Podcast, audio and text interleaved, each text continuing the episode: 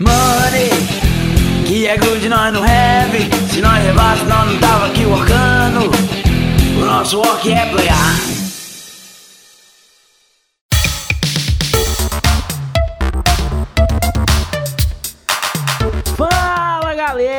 Nosso Work é Playar no ar mais uma vez e neste episódio número 13 nós vamos receber o Luiz da Grok Games. Além disso, teremos o Business Drops com o Thales da Estratégia e Consultoria. E por último, no final, o quadro do Robertinho Auau. Esses são os novos quadros do podcast. Então se liga que nós já vamos começar com o quadro de perguntas dos ouvintes. Valeu! A primeira pergunta de hoje é do Rodolfo. Ele fez a pergunta lá pela Ludopedia, no episódio número 6 do podcast. Foi com o LPP, o Red Meeple Blog. O assunto era por que não tem Dixit nas lojas americanas? E o questionamento do Rodolfo é: será que as editoras têm uma produção preparada para entregar uma tiragem grande o suficiente para abastecer essas grandes lojas? Bom, Rodolfo, é o seguinte: a produção é terceirizada na esmagadora maioria das vezes. A produção das editoras é totalmente terceirizada. E sim, estão preparadas. O processo gráfico, né, a produção gráfica, não é uma produção acostumada com a tiragem das editoras hoje. Ela é acostumada com coisas muito maiores. Então isso não seria problema. Tiragens de mil, duas mil unidades não são tiragens convencionais na indústria gráfica. Tiragens de 15 mil, 30 mil, 50 mil são coisas comuns.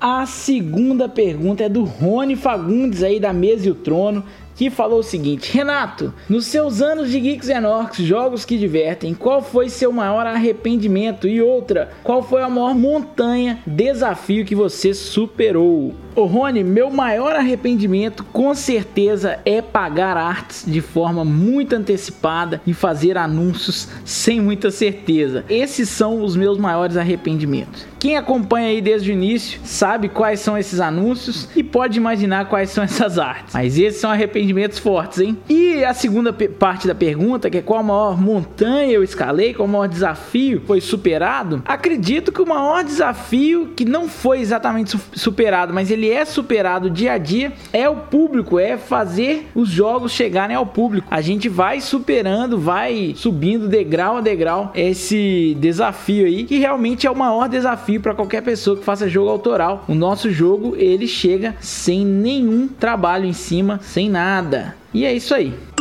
A terceira pergunta é do Fernando Xavier e ele mandou lá no grupo do Telegram do nosso Work Player, que o link tá aí no, no post na Ludopedia, no post no blog, na descrição deste podcast, beleza? Ele perguntou o seguinte: Como você definiu o posicionamento para jogos que divertem? Foi por questões mercadológicas ou por motivação pessoal? Bom, esse é um, um dilema que a gente vem enfrentando há alguns anos. Qual seria esse posicionamento da Geeks Orcs? A gente sempre teve os jogos que divertem como a principal opção. Foi um estudo muito grande que eu fiz. Lá nos idos de 2017 eu fiz um estudo muito grande sobre como nos posicionar como mostrar o que a gente faz. E a gente faz esse tipo de jogo por questão mercadológica, tá? É também por motivação pessoal, é o tipo de jogo que eu mais gosto, que eu mais me divirto jogando, mas a questão mercadológica, claro, tem muito a ver também. Mas é transparecer principalmente os jogos que divertem, que eu tô vendo que é uma coisa que pegou, a galera tá conseguindo reconhecer aí a Geeks Orcs como jogos que divertem, tem muito a ver com o nosso espírito e ele guia a gente aqui dentro e ele guia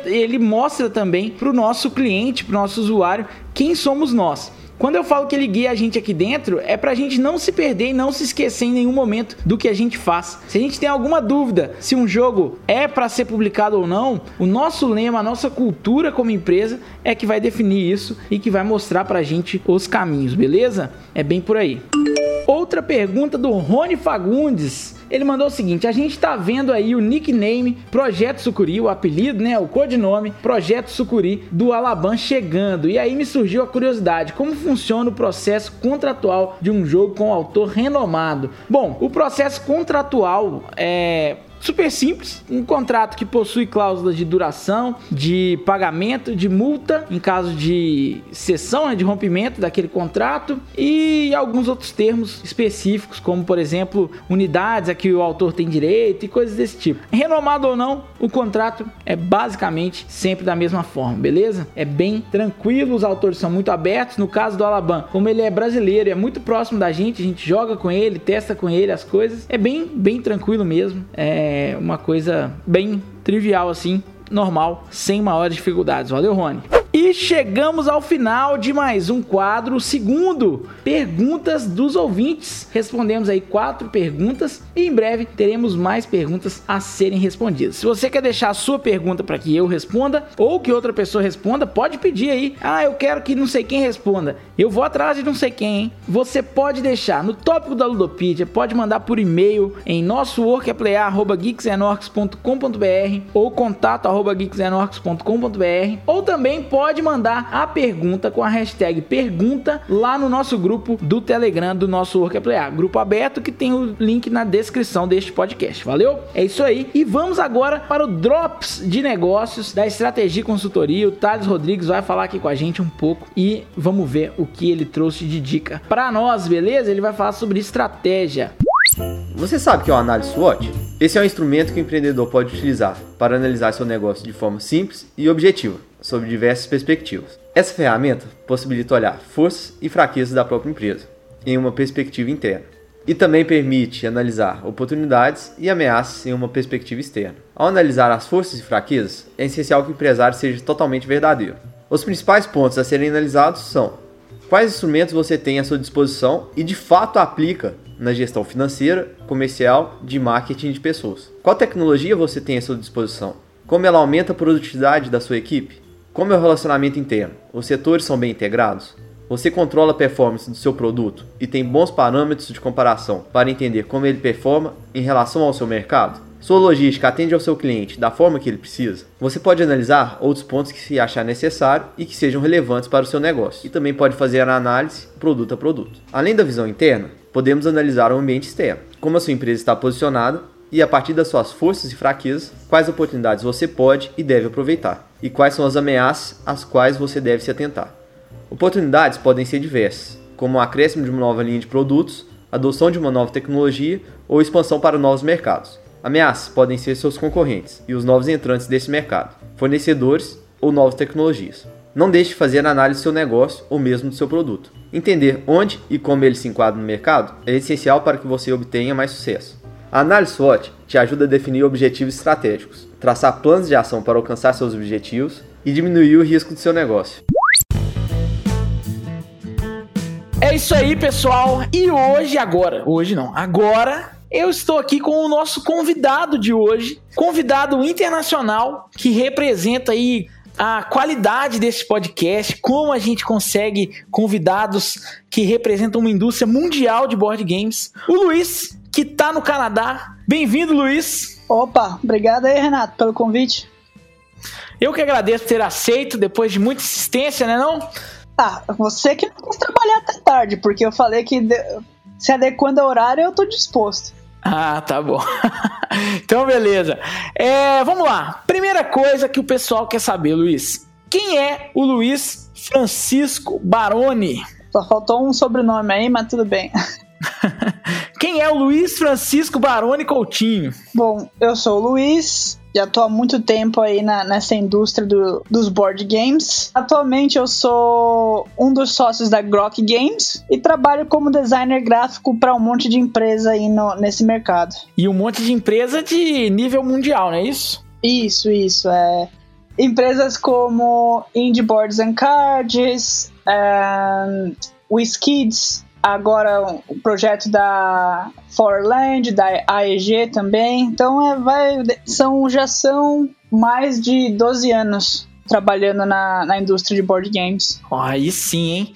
E um dos projetos recentes, já não é mais tão recente, mas que tem ganhado muito espaço aí, que você trabalhou de ponta a ponta, foi o Cartógrafo, não é isso? Isso, isso. A ideia de colocar no universo do role player foi minha, no caso. Aí sim, então foi você que fez o jogo encontrar um publicador internacional de um jeito mais fácil, colocar dentro do catálogo de produto dos caras, dentro da linha de um produto que já vendia muito bem e teve tudo para estourar mesmo. Então, isso teve muita participação sua. Sim, sim, é. Eu, eu, eu apresentei, né, pro pessoal da Thunderworks, já falando assim: se ou você, você, você entra comigo nessa, ou vê se você consegue pelo menos deixar eu usar o seu universo. Mas eu acho que se a gente colocar isso isso no universo do roleplayer vai ser sucesso. E aí nós fizemos o, o Cartógrafos em conjunto com a Thunderworks. E podemos definir como foi um sucesso de fato, né? Sim, sim. E Luiz, você falou que você é designer gráfico, mas além disso você também é autor de jogos, não é isso? Ah, eu tento, né, às vezes. Quais jogos você publicou? Como você já saiu do Brasil há alguns anos, a galera que é nova no hobby não conhece. Mas a galera que é da antiga, que é lá de, dos idos de 2011, 2012, 2013, conhece alguns jogos seus, não é isso? Isso, é. O primeiro mesmo que saiu foi o Merinaco que era um jogo baseado numa tribo indígena, que foi ele foi o meu TCC, né, meu trabalho de conclusão de curso. Depois a gente conseguiu uma parceria para publicar ele, mas é uma longa história que fica depois para um outro podcast, porque histórias tristes da vida, né? Mas tudo bem. Aí eu vim estudar no Canadá, voltei pro Brasil e publiquei o Cook Off, que era o jogo de disputa uma competição culinária, né? Mas com várias sabotagens, vários take deaths, que deve voltar. Não sei se esse ano ainda, mas talvez em breve aí o Kukoff deve ter uma nova edição. Muito bem. Então aí, ó, para quem não se lembra, Kukoff, um jogo de 2013, talvez, Luiz? Acho que sim, é. 2013. O Luiz participou do vídeo do Jogando Offline, grande vídeo. Pena e Serjão vestidos de chefe de cozinha. Muito bem, ótimo vídeo, muito engraçado. Então, quem quiser, confira lá Jogando Offline, o Kukoff. É o jogo do Luiz que vai voltar aí, pelo que ele falou, esse ano ano que vem. Vamos ver, mas volta em breve. Mais um, um dos dois jogos publicados aí do Luiz. E Luiz, me conta aí, vem mais por aí? Vem sim. Eu tô fazendo um jogo agora em parceria com o Halaban. Eu não posso dar ainda muitos detalhes, mas já tá na, na parte final do desenvolvimento. Vamos ver se vai, se vai pra frente, né? Voltar a fazer jogo. um detalhe você pode soltar. Eu acho que a galera vai pirar nesse, hein? Ah, eu acho que sim. Ele é uma versão de dados de um, de um jogo aí que o pessoal curte bastante, né? Então vamos lá, vamos ver. Ah, e ó, eu já puxei um spoiler, é assim que a gente gosta. Jornalismo de primeira. É. Já foi demais, já.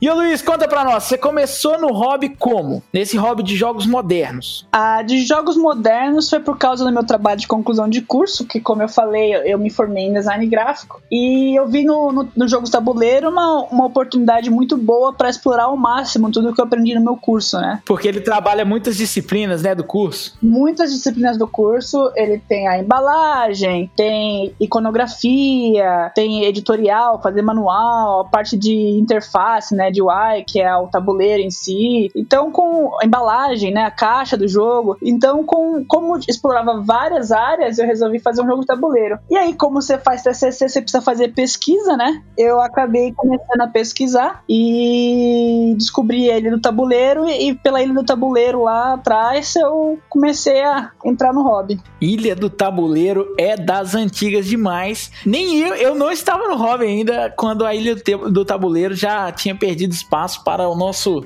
saudoso e ainda atual Redomanet. Para quem não sabe, o Luiz tá nesse backstage dos, dos jogos tabuleiro há muito tempo, desde praticamente o início aí. Ele já participou de diversos Ludocasts, que eu acho que é o podcast mais marcante para todo mundo aí que, que viveu os últimos anos jogando tabuleiro e com, isso como um estilo de vida. Então, Confiram lá, o Luiz participou de vários Ludocasts, excepcional podcast, fica aí a dica. Mas Luiz, você falou que um jogo de tabuleiro trabalha várias disciplinas que você aprende ou estuda em design gráfico. Mas uma coisa que eu não entendi, quer dizer, eu até entendi, mas eu preciso fazer esse papel aqui.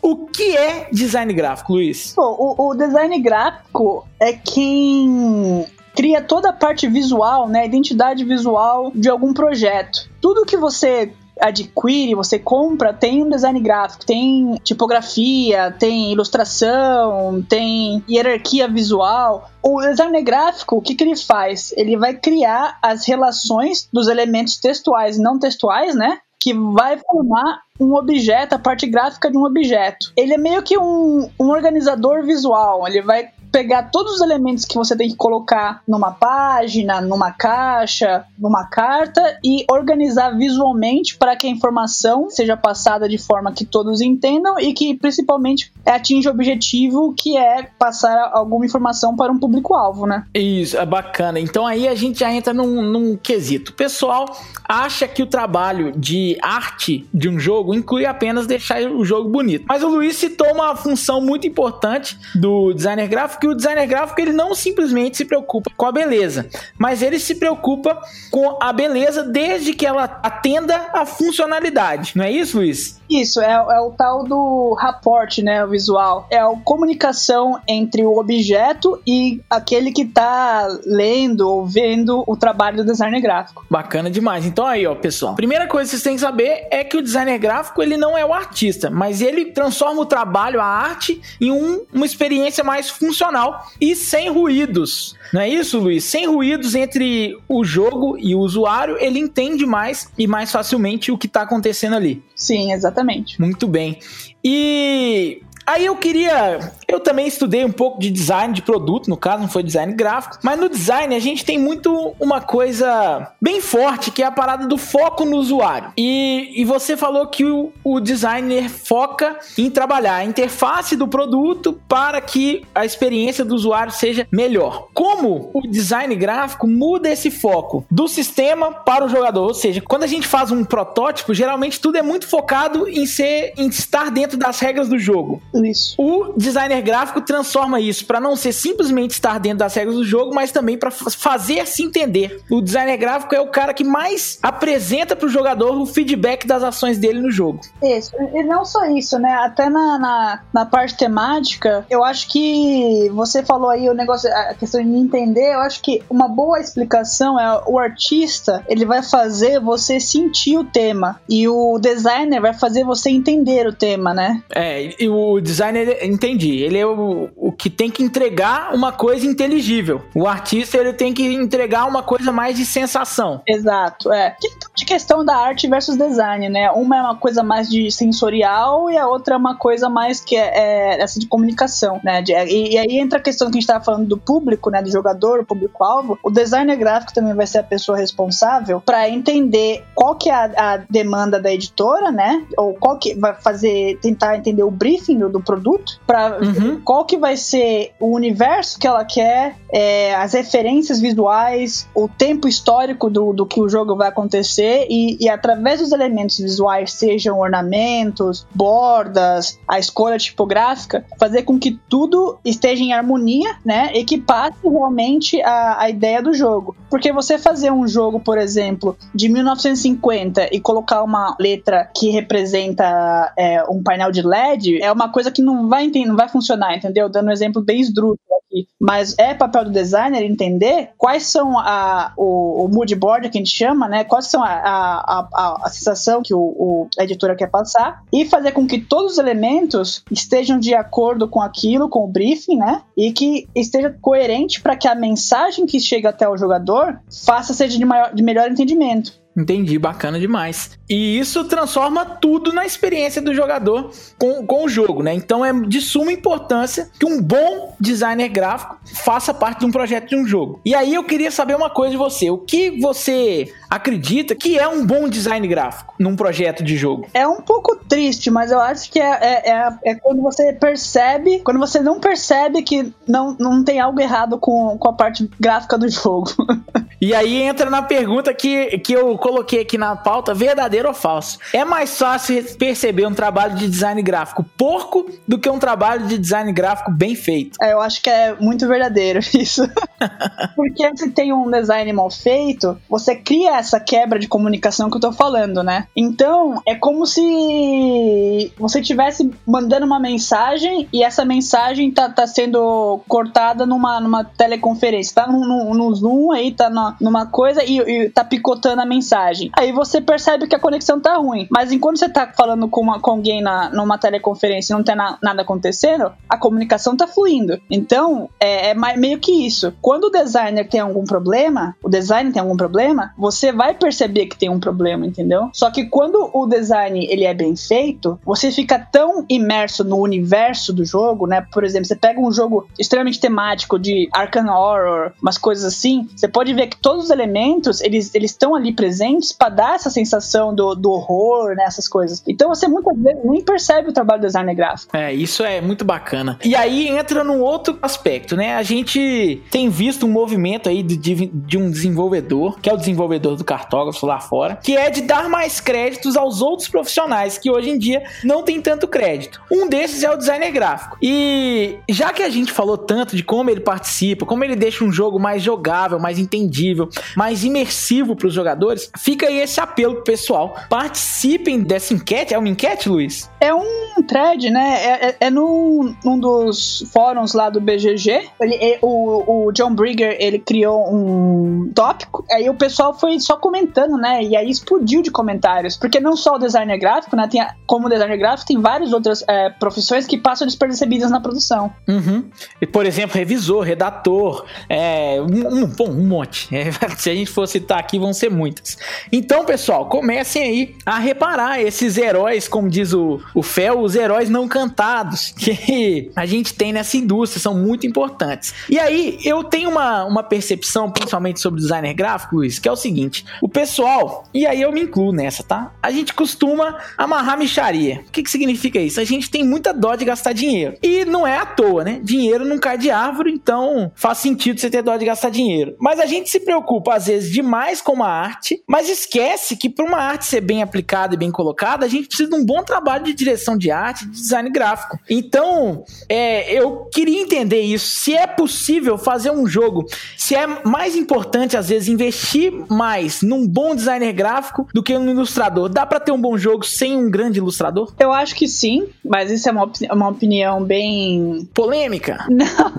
Eu ia, eu ia falar, só que eu esqueci o termo em português, biased. É, enviesada. É, isso. Pelo fato de ser designer gráfico. Mas, é, em minha defesa, eu já fiz jogos sem nenhuma ilustração. Por exemplo, um dos trabalhos que eu acho, assim, mais bonitos que eu já participei é o Battle for Souls. Não sei se você conhece. Não conheço. O Battle for Souls, ele é um trabalho que foi realizado todo com obras de arte, né? Clássica. Uhum. E é um jogo em que é um jogador controla o céu, outro jogador controla o inferno. Ah, não, eu conheço sim. O, o Jack falou muito desse jogo lá na época. Isso. E ele, ele também foi um, um trabalho de design gráfico meu e não teve ilustrador, porque todas as obras são quadros de. Quer dizer, tem pinturas famosas, mas entra no, na questão de você não precisar contratar um ilustrador para fazer um jogo funcionar, funcionar e ficar bonito. É, o que é muito comum na indústria é o que? É as pessoas contratarem ilustradores e colocar o ilustrador para fazer o design gráfico. Ah, isso é um erro, hein? É, eu digo que é muito fácil perceber quando isso acontece. A primeira coisa que denuncia é a escolha tipográfica, né? A, a fonte da, das letras.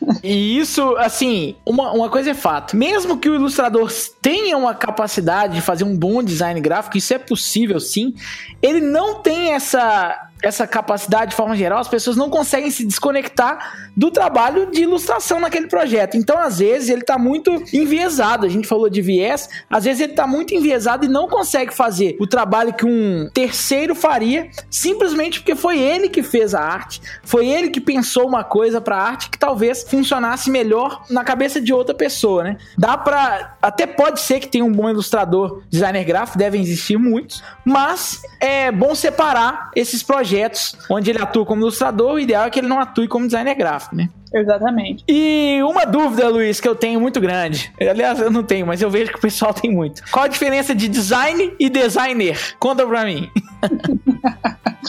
Design é a profissão, designer é quem exerce a profissão. Mas é comum o pessoal errar isso daí. É, é bem comum. Eu sei bem que desde a faculdade era assim mesmo.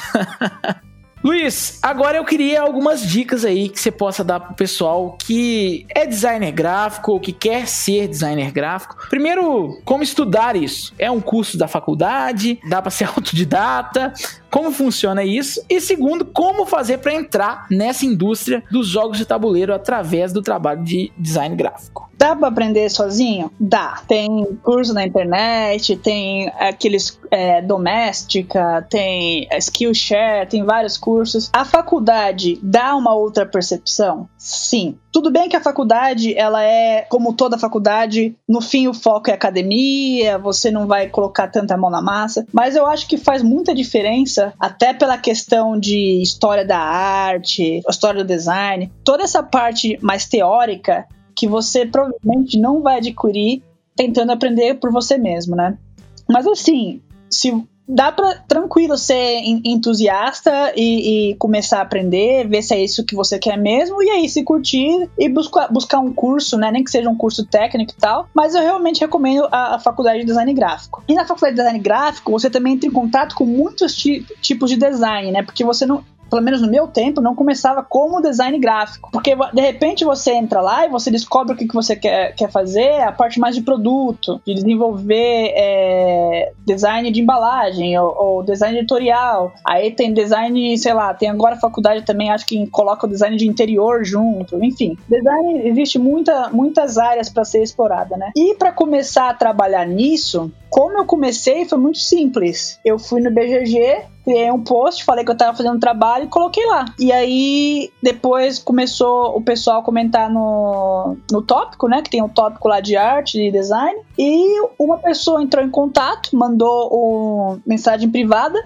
e essa pessoa era o Travis. O Travis hoje é o, o, dono da Indie Boards and Cards, que agora é também, ele é o CEO também da Stronghold, né? Porque o, o Stefano, é Stefano, né? Ele saiu agora, então é, é, o Travis. Eu comecei com ele fazendo o primeiro jogo dele, que era um trick taking para duas pessoas, uma coisa bizarra, né? Um trick taking para duas pessoas. Hoje existem alguns bons, mas siga lá, desculpa. Não, é, era o Triumvirate. Ele era um jogo que era, ele começou a fazer uma tiragem pequenininha, aí ele quis fazer uma tiragem maior. Era um jogo que vinha com regras em latim. pois é. É, é isso também, né? O design gráfico às vezes tem que fazer coisa na língua que ele nem fala. Eu diagramei muito é, manual em alemão, manual em francês, é, holandês. Mas enfim, mas aí eu coloquei é, esses posts lá no BGG e aí o pessoal começou a entrar em contato e foi assim que comecei na indústria. É, isso lá em 2008, por aí. E aí depois desse, outra vez o Bullfrogs foi assim, né? Foi a Thunderworks, também foi pelo BGG. Hoje em dia dia é muito mais fácil, existem grupos no Facebook só de design gráfico de jogos tabuleiro, de artistas e designer gráficos. É, então, se alguém te, tá, tá estudando, quer começar a trabalhar com jogos, eu recomendo que procure por esses grupos no Facebook é, ou no próprio BGG. Na Ludopedia não tem, acho que ainda nada, mas no Facebook tem uma comunidade muito, muito forte de tanto de arte para projetos de jogos tabuleiro e tem um grupo muito bom também que é para arte e, e, e design para Kickstarters, né? Que é pessoal de Kickstarter é um público que geralmente eles estão começando, né? Uhum. Então eles estão mais suscetíveis a trabalhar com alguém que não tem experiência. É uma oportunidade muito boa. Bacana, é uma boa sacada também, porque essa parada de ser um cara começando, realmente é uma parceria que pode durar aí. E Kickstarter dá dinheiro também, né? Mas é isso então. Ficam aí as dicas pro pessoal de como trabalhar, como entrar nessa indústria. E também as dicas para você que está criando um jogo e quer publicá-lo de forma independente, separa uma grana para fazer uma boa, um bom trabalho com um designer gráfico. Ele vai te ajudar na escolha do ilustrador também. Não precisa sair correndo atrás do ilustrador sozinho. Claro, se você chegar para o designer gráfico com referências, ele vai saber trabalhar essas referências melhor para você. Vai encontrar artistas trabalhando do jeito que você precisa. Isso tudo já está dentro do trabalho dele. Ele é especialista nesse tipo de coisa coisa. Então, por favor, se você quer um produto mais bem acabado, separe um dinheiro para o trabalho do designer gráfico. Não é isso, Luiz? Exatamente, por favor. A gente precisa também comer. e para quem não sabe, um dos jogos que o Luiz trabalhou aí como designer gráfico é o Piratas. Então, hashtag compre piratas. É, Luiz, Muito obrigado, cara, por dividir aí esse conhecimento, compartilhar com a gente essas informações. Aposto que foi enriquecedor aí pro pessoal. Esse novo formato do cast tá um formato um pouco mais curto, mais direto ao ponto, mas fica o convite, Luiz, sempre que você quiser falar sobre o que achar necessário e interessante, só se coloque aí, fala assim: quero gravar um episódio que a gente grava, beleza? Beleza. Só você ir dormir mais tarde.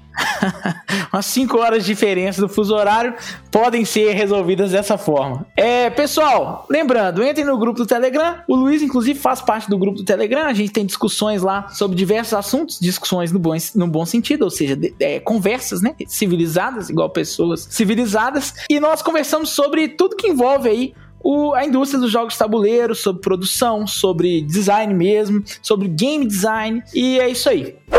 E agora nós vamos ficar aí com o bloco do Robertinho Aual. Conhece, Luiz? Robertinho Aual?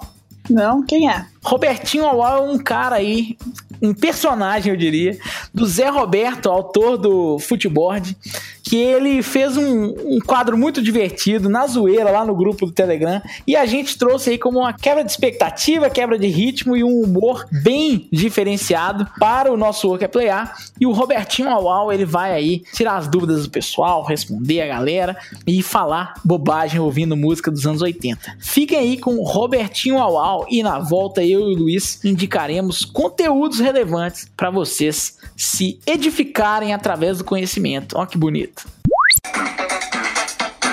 Alô, galera! Na área, galera! É isso aí, bicho! Começando nosso Work é Zoar, amigo! A Geeks aí abriu o bolso, bicho! Carimbou minha carteira de trabalho, pagou meu salário! E eu estarei aqui com você, se Deus quiser, em todos os podcasts desse mal acabado do Renatinho Simões. É, bicho! E vamos estrelar quadro novo, galera. É isso aí, bicho. Vamos lá. Vamos lá, olha aí, bicho. Perguntinhas pro Auau. Quer fazer aquela perguntinha pesada pro Robertinho Auau? Entra no grupo do Telegram do nosso Work é Playar, tá certo? O link tá na descrição desse mesmo podcast. Não perde tempo, bicho. Manda pergunta pesada. Porque, é como se diz aí na praça, eu tô que nem manga com leite. Eu tô doidinho para fazer mal. Eita delícia. Vamos lá. Olha aí, ó, começando com o patrão, galera. Olha aí, bicho. Renato pergunta, Robertinho, eu peguei nas cartas de domínio de um amigo meu com a mão suja de, de Doritos. Pesado, velho. Estava sem livros. Você acha que ele tinha razão em brigar comigo? Olha, Renatinho, minha avó dizia duas coisas que é a mais pura verdade, amigo. É, é, tem duas coisas que tem o poder de jogar o homem para baixo, tá certo? Que é pegar carta é, com mão suja de salgadinho e música romântica do Agnaldo Timóteo, tá certo? Não faz isso, menino! Não faz isso! Olha aí, bicho. Pedro Salles manda aqui pra gente, ó.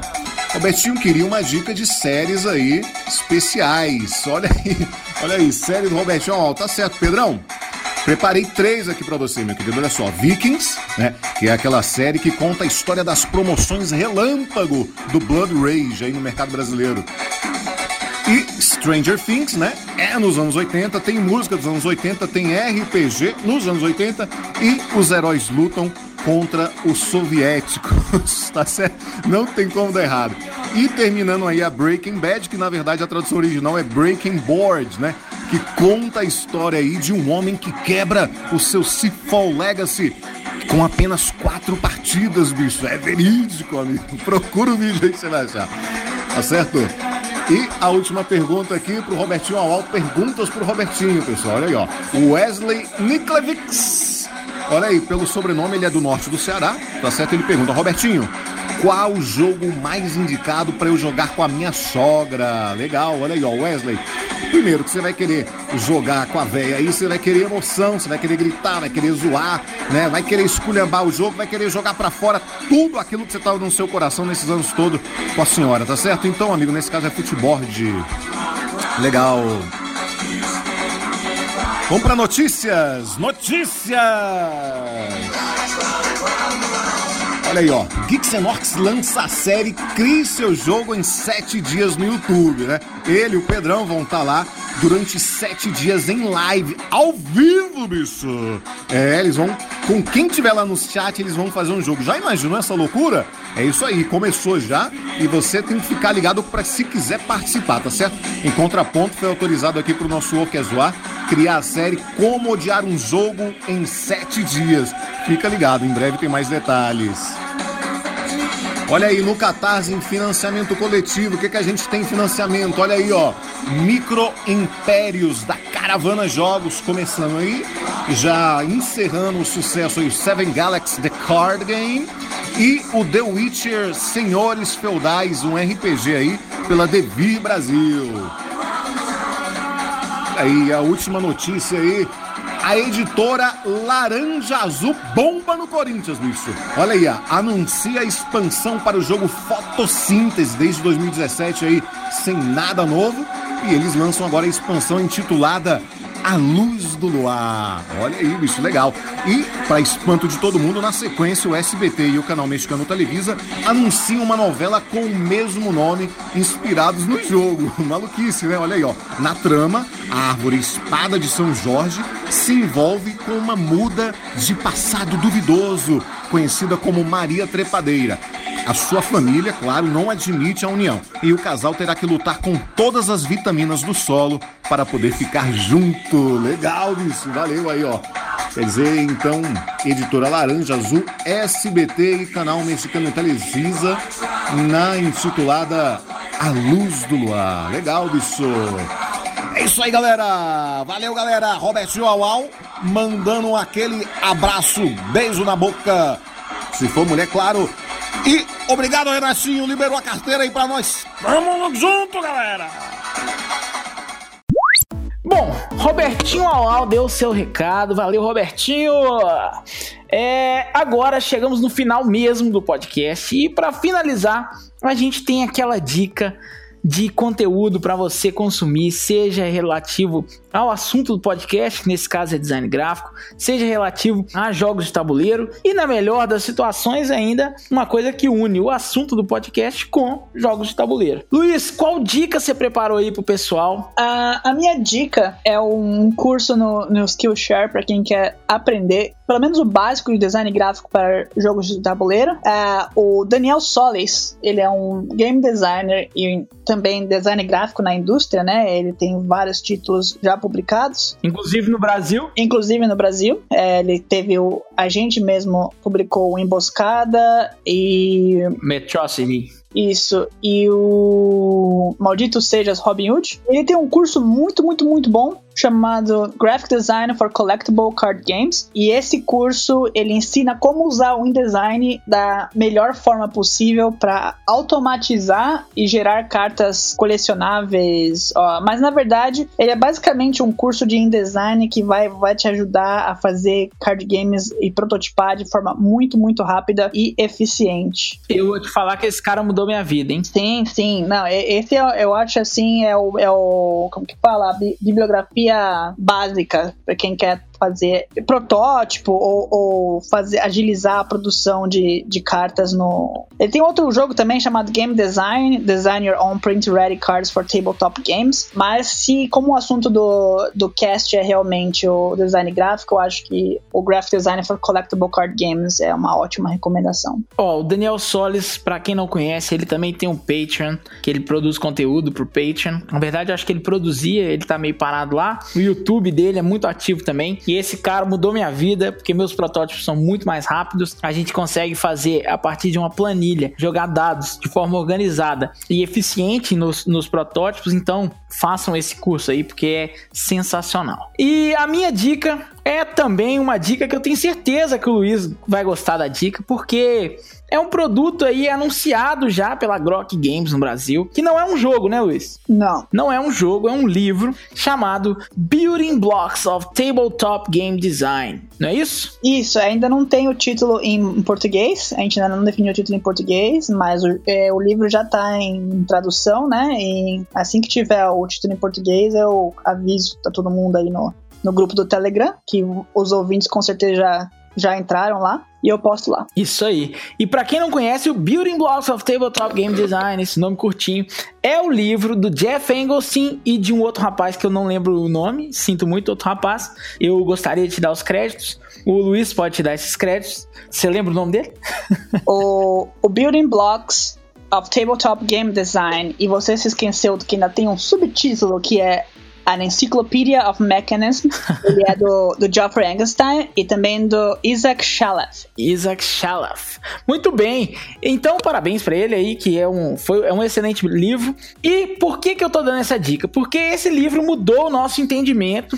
Mudou não, né? Ele aprimorou o entendimento da galera da indústria sobre o que as mecânicas e os mecanismos que compõem um jogo de tabuleiro. Eles dividiram um jogo de tabuleiro basicamente em oito blocos e cada um desses blocos tem diversas mecânicas, né, relacionadas a esses blocos. É uma abordagem diferente que o Board Game Geek chegou a assumir como a nova abordagem de, sobre mecânicas que o portal adotaria. Eu acho que ainda estamos em transição, ou eles já desistiram porque seria uma transição complicada, mas é um livro muito relevante para você que quer entender como funciona um jogo de tabuleiro, como funciona criar um jogo de tabuleiro e compor um jogo de tabuleiro.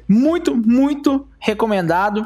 Vai ser muito bacana a Grok trazer esse livro para o Brasil, porque é uma coisa que a gente não sonharia até pouco tempo atrás ter um livro desses no mercado brasileiro com uma qualidade gigante. É um livro de. É uma bíblia, né? É gigante. É, é por isso que chama de enciclopédia. São mais de 400 páginas, se eu não me engano. Inclusive, o preço lá fora é por volta dos 65, 70 dólares, né? É, eu paguei nesse livro, eu paguei no e-book, paguei. Putz, foi tipo. Foi absurdo, velho. Tipo 360 reais no e-book. Então, fica aí a recomendação. Pode esperar a Grok trazer? Pode esperar. Dá, dá tempo de esperar. Enquanto isso, vai lendo aí mais sobre o Jeff Engelstein. E depois eu trago outra dica, senão esgota as dicas cedo demais, mas o Jeff Engelstein tem muita produção é muito bacana em relação ao hobby. Acompanhe o trabalho dele. Luiz, mais uma vez, muito obrigado. Valeu, pessoal que acompanhou e ficamos por aqui. Um abraço. Valeu, Renato. Valeu. Já falei. Ficando acordado até mais tarde, estamos à disposição. Até a próxima. Tchau, tchau.